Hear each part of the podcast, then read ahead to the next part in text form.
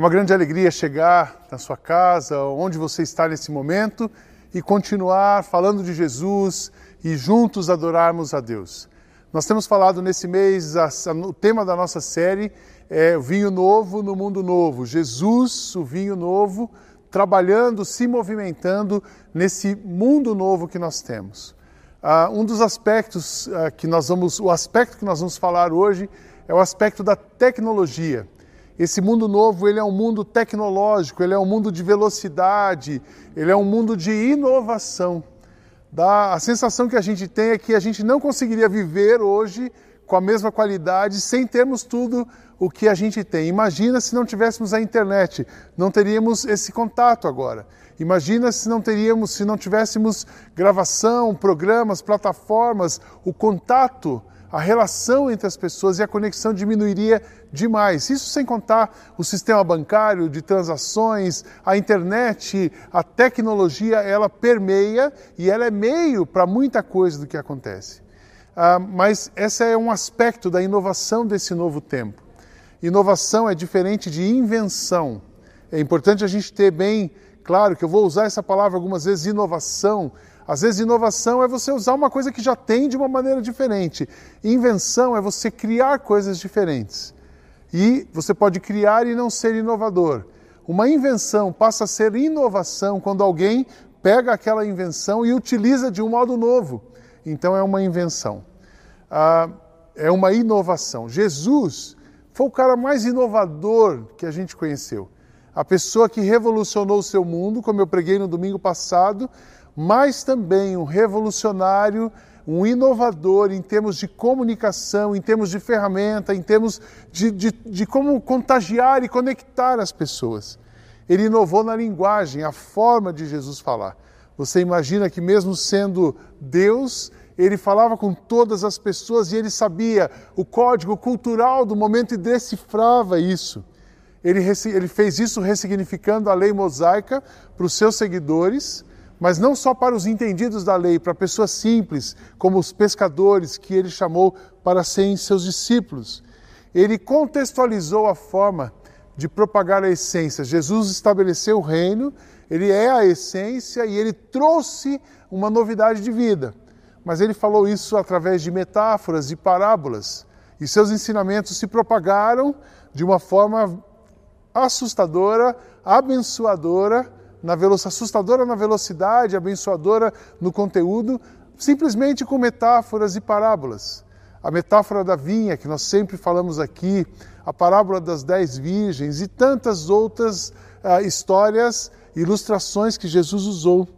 Ele, mas ao mesmo tempo que ele era inovador e usava e falava de uma maneira uh, criativa e rápida, ele tinha vínculos reais nesse mundo novo que ele estava criando.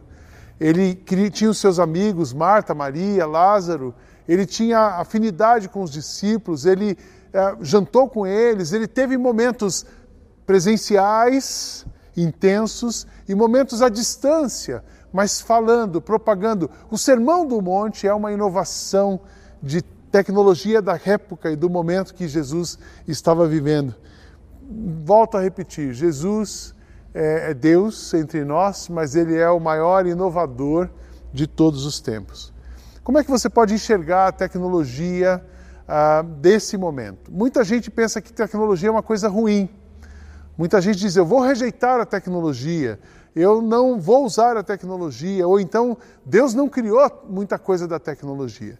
Primeiro ponto é que Deus é o criador de todas as coisas. Então Deus criou a tecnologia, Deus criou essas ferramentas, Deus criou sistemas, Deus deu inteligência para o homem poder criar isso. Então Deus é o criador de todas as coisas. Agora, como você vai utilizar isso aí é uma escolha de quem está utilizando.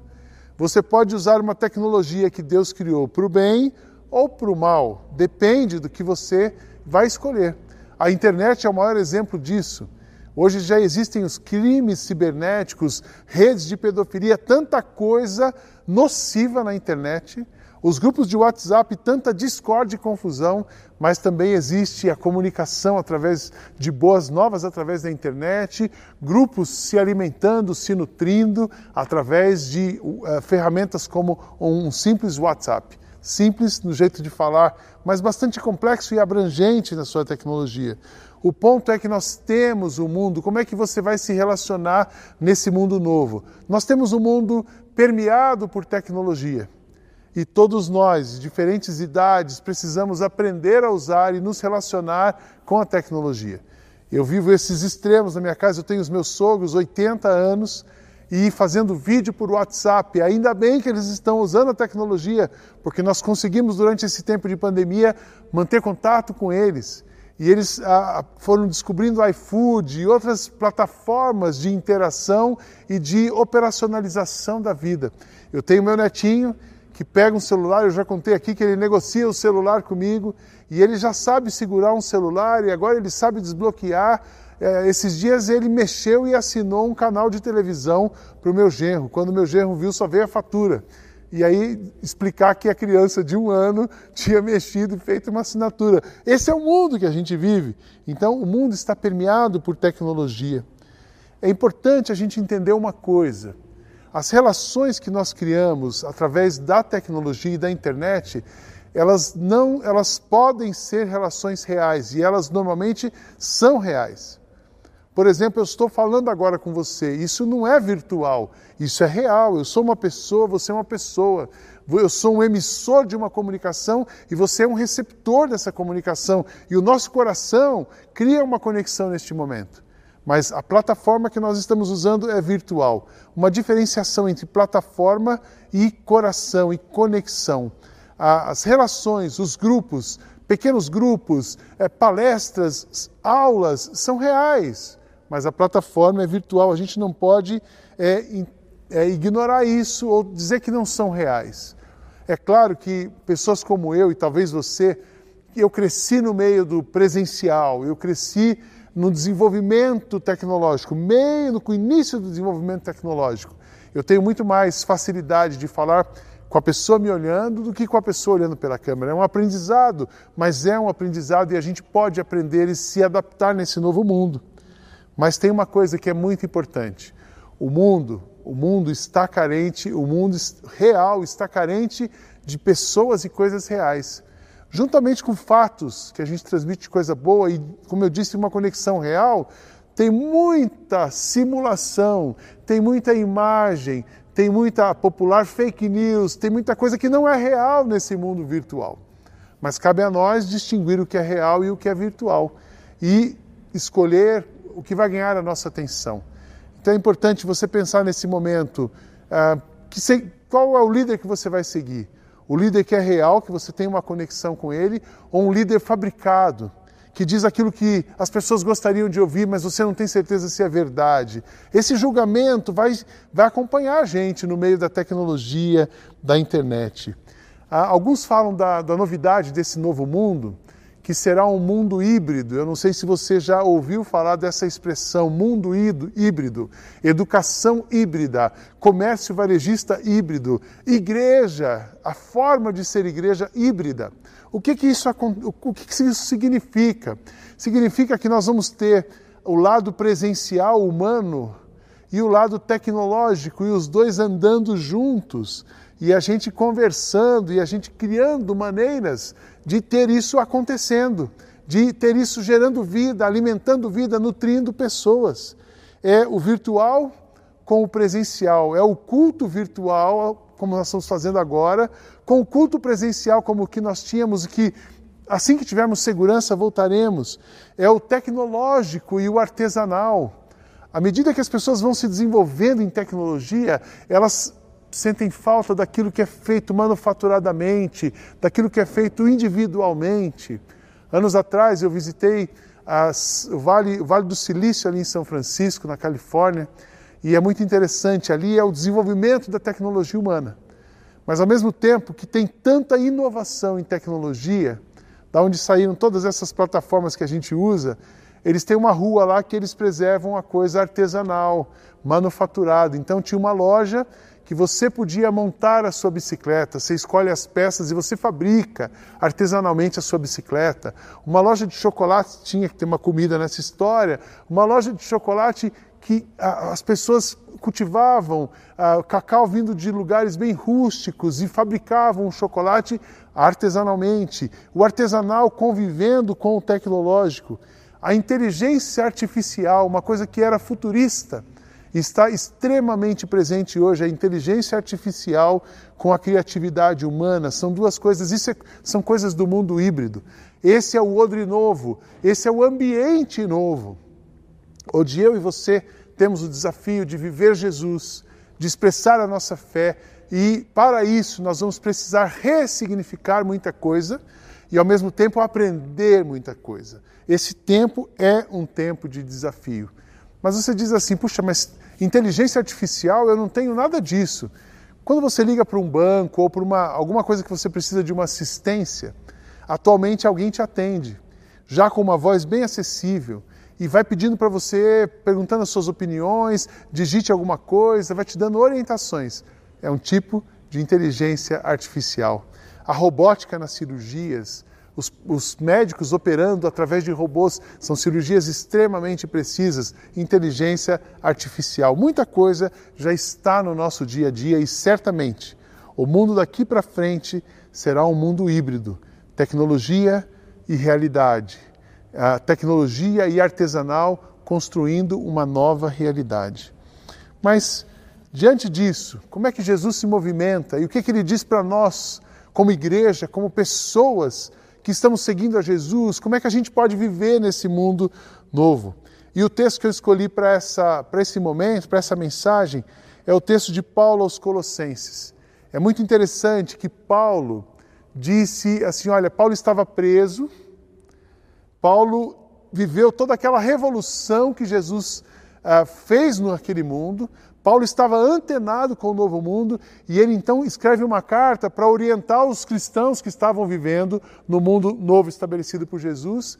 E ele fala como é que eles deveriam se portar com, com, a, a, com relação ao Evangelho e viver e utilizar as ferramentas e os ensinamentos que eles tinham aprendido. A carta de Paulo aos Colossenses, capítulo 4, versos 2 a 6, diz o seguinte: Continuem firmes na oração, Paulo instruindo aquela igreja.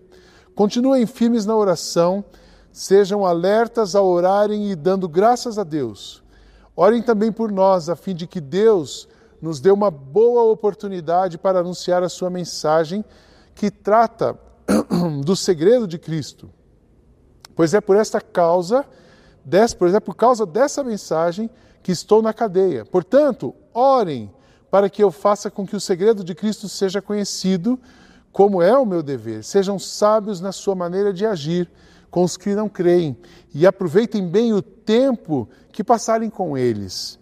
Que as suas conversas sejam sempre agradáveis e de bom gosto e que vocês saibam também como responder a cada pessoa. Eu quero rapidamente destacar cinco ensinamentos ah, baseados nesse texto que Jesus nos dá através de Paulo para que a gente possa conviver com esse mundo novo e agir especialmente nesse mundo novo tecnológico. Quando você usar uma coisa tecnológica, use a tecnologia para propagar tudo aquilo que contribuir para a essência da vida com Deus. Paulo estava dizendo: olha, vocês precisam continuar nesse mundo novo firmes com a oração e dando graças, a oração e a gratidão. Oração e gratidão são formas de mantermos e alimentarmos a nossa conexão com Deus. Na oração, falamos com Deus e ouvimos Deus. Na gratidão, a gente consegue enxergar o que Deus faz, alimentando o nosso coração com a presença de Deus. Então, usem a tecnologia, qualquer que seja a tecnologia, para alimentar a sua conexão com Deus para alimentar o seu coração e os seus olhos, para colocar o seu coração e os seus olhos naquilo que vai trazer vida a você, naquilo que vai encorajar você, naquilo que vai trazer descanso para você, porque a voz e a presença de Jesus faz isso, fazem isso. Descanso, encorajamento, paz no seu coração. Agora cuidado para não usar a tecnologia para te afastar de Deus. Se toda, se uma tecnologia que estiver disponível afastar você de Deus, rejeite essa tecnologia, mas use e aproveite a tecnologia que vai fortalecer a sua conexão com Deus através de oração, de gratidão, de renovação da sua mente pela presença de Cristo. A segunda lição: usem a tecnologia para anunciar a mensagem de salvação. É fantástico esse meio que nós temos. Alguns anos atrás eu conversava com um dos amigos que estava começando comigo aqui em Alphaville e ele dizia: Cid, nós precisamos pensar no futuro. Eu estou falando de 2009. E o futuro tem três meios efetivos de comunicação. O primeiro meio é vídeo, o segundo meio é vídeo e o terceiro meio é vídeo. Como é importante um vídeo? Olha o que está acontecendo conosco agora. Então, use e abuse da tecnologia para anunciar a mensagem de Cristo. Olha Paulo escrevendo no versículo 13, ele diz: Orem também por nós, a fim de que Deus nos dê uma boa oportunidade para anunciar a sua mensagem. O cara estava preso. Ele estava preso, ele já tinha participado de um movimento revolucionário, mas ele estava preocupado. Nós precisamos aproveitar essa oportunidade, desse odre novo que Jesus trouxe, para anunciarmos a mensagem de Cristo pois é por causa dessa mensagem que nós somos transformados. Então, comunique temas de valor em tudo que você fizer, é, em toda conversa sua. Não seja um xiita para não ser um chato, mas comunique a, o Evangelho de Jesus, comunique temas de valor, coloque Jesus em todos os assuntos. Eu me lembro da, da carta de Paulo a Timóteo dizendo: pregue o Evangelho a tempo e fora de tempo, pregue todo o tempo. Essa semana que passou, nós fizemos uma live, foi muito legal. Se você não assistiu, está no YouTube ali da igreja, você pode, no canal da igreja, você pode achar. Nós temos uma live com o João Branco, Marcelo Pimentel, dois executivos, um CEO de uma loja, CMO de outras, e eu ali no meio, a gente falando sobre essa retomada. E no final nós pudemos orar. Dois super executivos de grandes empresas com um pastor publicamente na internet orando isso, comunique a mensagem de Deus que você use, que cada palavra que você, mensagem que você mandar no WhatsApp, cada postagem do Facebook, cada vídeo que você gravar, cada vez que você tiver oportunidade de usar uma ferramenta tecnológica, anuncie a mensagem de Cristo. Também você deve usar a internet, usar a tecnologia para explicitar o seu, o seu compromisso com a missão. No verso 4, Paulo diz assim: Portanto, orem para que eu faça com que o segredo de Cristo seja bem conhecido, como é o meu dever. Paulo estava aqui ressaltando a missão. Qual é a nossa missão? A missão de Deus de anunciar o amor e a disposição de Deus em nos aceitar e nos resgatar. Então, Paulo diz: anunciem o segredo de Cristo. O segredo de Cristo aqui não tem o sentido de um mistério ou uma coisa assim que era específica para alguns. O segredo de Cristo é aquilo que Cristo veio fazer nesse mundo, que é amar e resgatar o homem que se perdeu. Anunciem isso, falem disso, tornem através dos, das ferramentas tecnológicas que você tem, a, evidencie o amor de Deus e a missão resgatadora de Cristo. Esse é o nosso compromisso. A tecnologia, você também pode e deve usar bem a tecnologia para aproveitar ao máximo o tempo que você tiver disponível para ser sábio para as outras pessoas. O versículo 5 nos diz: Sejam sábios na sua maneira de agir com os que não creem e aproveitem bem o tempo que passarem com eles. Cada minuto que você investe, cada postagem que você faz é uma grande oportunidade. Cada é, movimento que você usa nesse mundo novo de tecnologia é uma grande oportunidade para você exalar um bom perfume de Cristo. Perfume se exala através do meio virtual? Sim, porque palavras, atitudes, sentimentos que brotam são muito mais fortes do que aquilo que você escreve. Então, cuide bem de como você vai fazer uma mensagem chegar do outro lado. Crie relações reais. Não sejam falsos, não propague na internet aquilo que você não é. Não propague na internet uma imagem para cativar, mas promova na internet o amor que realmente cativa uma pessoa.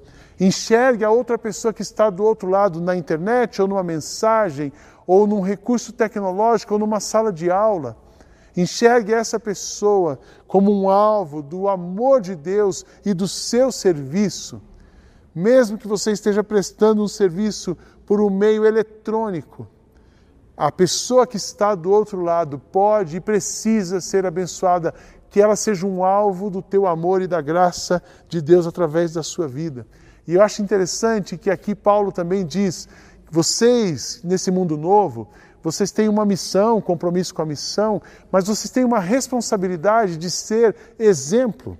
Em outra versão, esse verso 5 diz assim: andem em sabedoria para com os que são de fora então você, meu irmão, você que participa da nossa comunidade, falando em especial para você, ou de uma comunidade que você diz que é uma comunidade de Jesus, você e eu temos o compromisso de sermos exemplos e andarmos em sabedoria, e termos relações reais, profundas, mas sábias, para exalar o bom perfume de Cristo, mesmo através de plataformas tecnológicas.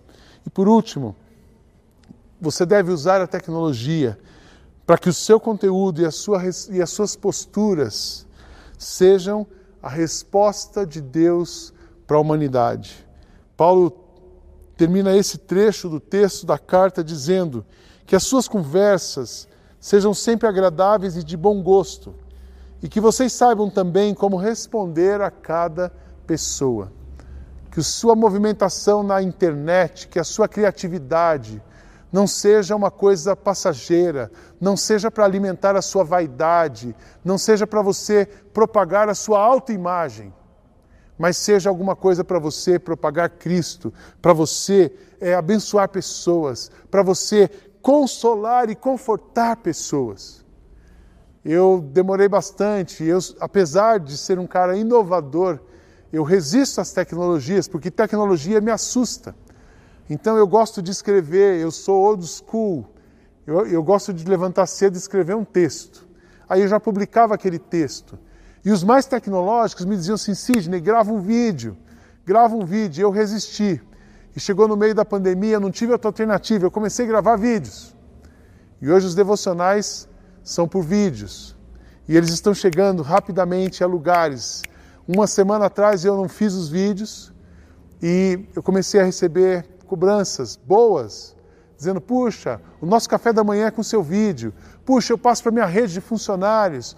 E, e, vídeo, eu soube de um devocional de vídeo que já atingiu mais de 200 mil pessoas. Então, use a tecnologia para promover, consolar, encorajar pessoas. Não é o seu nome, não é a sua imagem, não é uma coisa que não existe, mas é o nome de Jesus, aquilo que é real através de Jesus e a mensagem poderosa de Jesus que pode mudar alguma coisa. Usem a tecnologia para anunciar a salvação, mas também para praticar a exortação e convidar as pessoas, para chamá-las de volta à presença de Deus. Use a tecnologia para levar Deus, que seja numa dose pequena, mas para levar Deus para o dia de uma pessoa. A tecnologia pode muita coisa e Paulo aqui sabiamente nos aconselha a usarmos para a glória de Deus. A tecnologia é o odre novo. E isso foi criado por Deus, mas para servir a Deus no nosso tempo e para abençoar a nossa vida. Somos muito abençoados por existir a tecnologia, mas isso precisa ser usado para a glória de Deus. O que Jesus faz, o vinho novo que pode ser produzido em nós, isso e o que ele pode fazer na humanidade, isso sim precisa ser propagado pela tecnologia. Nós, como igreja, estamos aprendendo muito nesse tempo, não só apenas o culto online, mas eu fico grato a Deus porque todas as nossas uh, plataformas e crianças, as faixas etárias e ministérios, todos hoje estão 100% engajados e envolvidos com tecnologia. E nós continuamos atendendo pessoas, nós continuamos pregando para as crianças, nós continuamos ensinando a Bíblia, nós continuamos lidando com as emoções, nós continuamos trazendo conteúdo e palestras que abençoam, tudo através da tecnologia. Esse é o vinho novo, no mundo novo. E eu quero encorajar você a ser um instrumento de Deus nesse novo mundo, a aprender a abrir o seu coração, para começar a usar mas para você que já usa, mas que você também use com moderação, Que você não se torne um adicto da tecnologia e se esqueça do Senhor da tecnologia, mas de uma maneira geral, que cada pessoa possa usar cada recurso que está disponível, cada ferramenta que for apresentada a você, para glorificar a Jesus.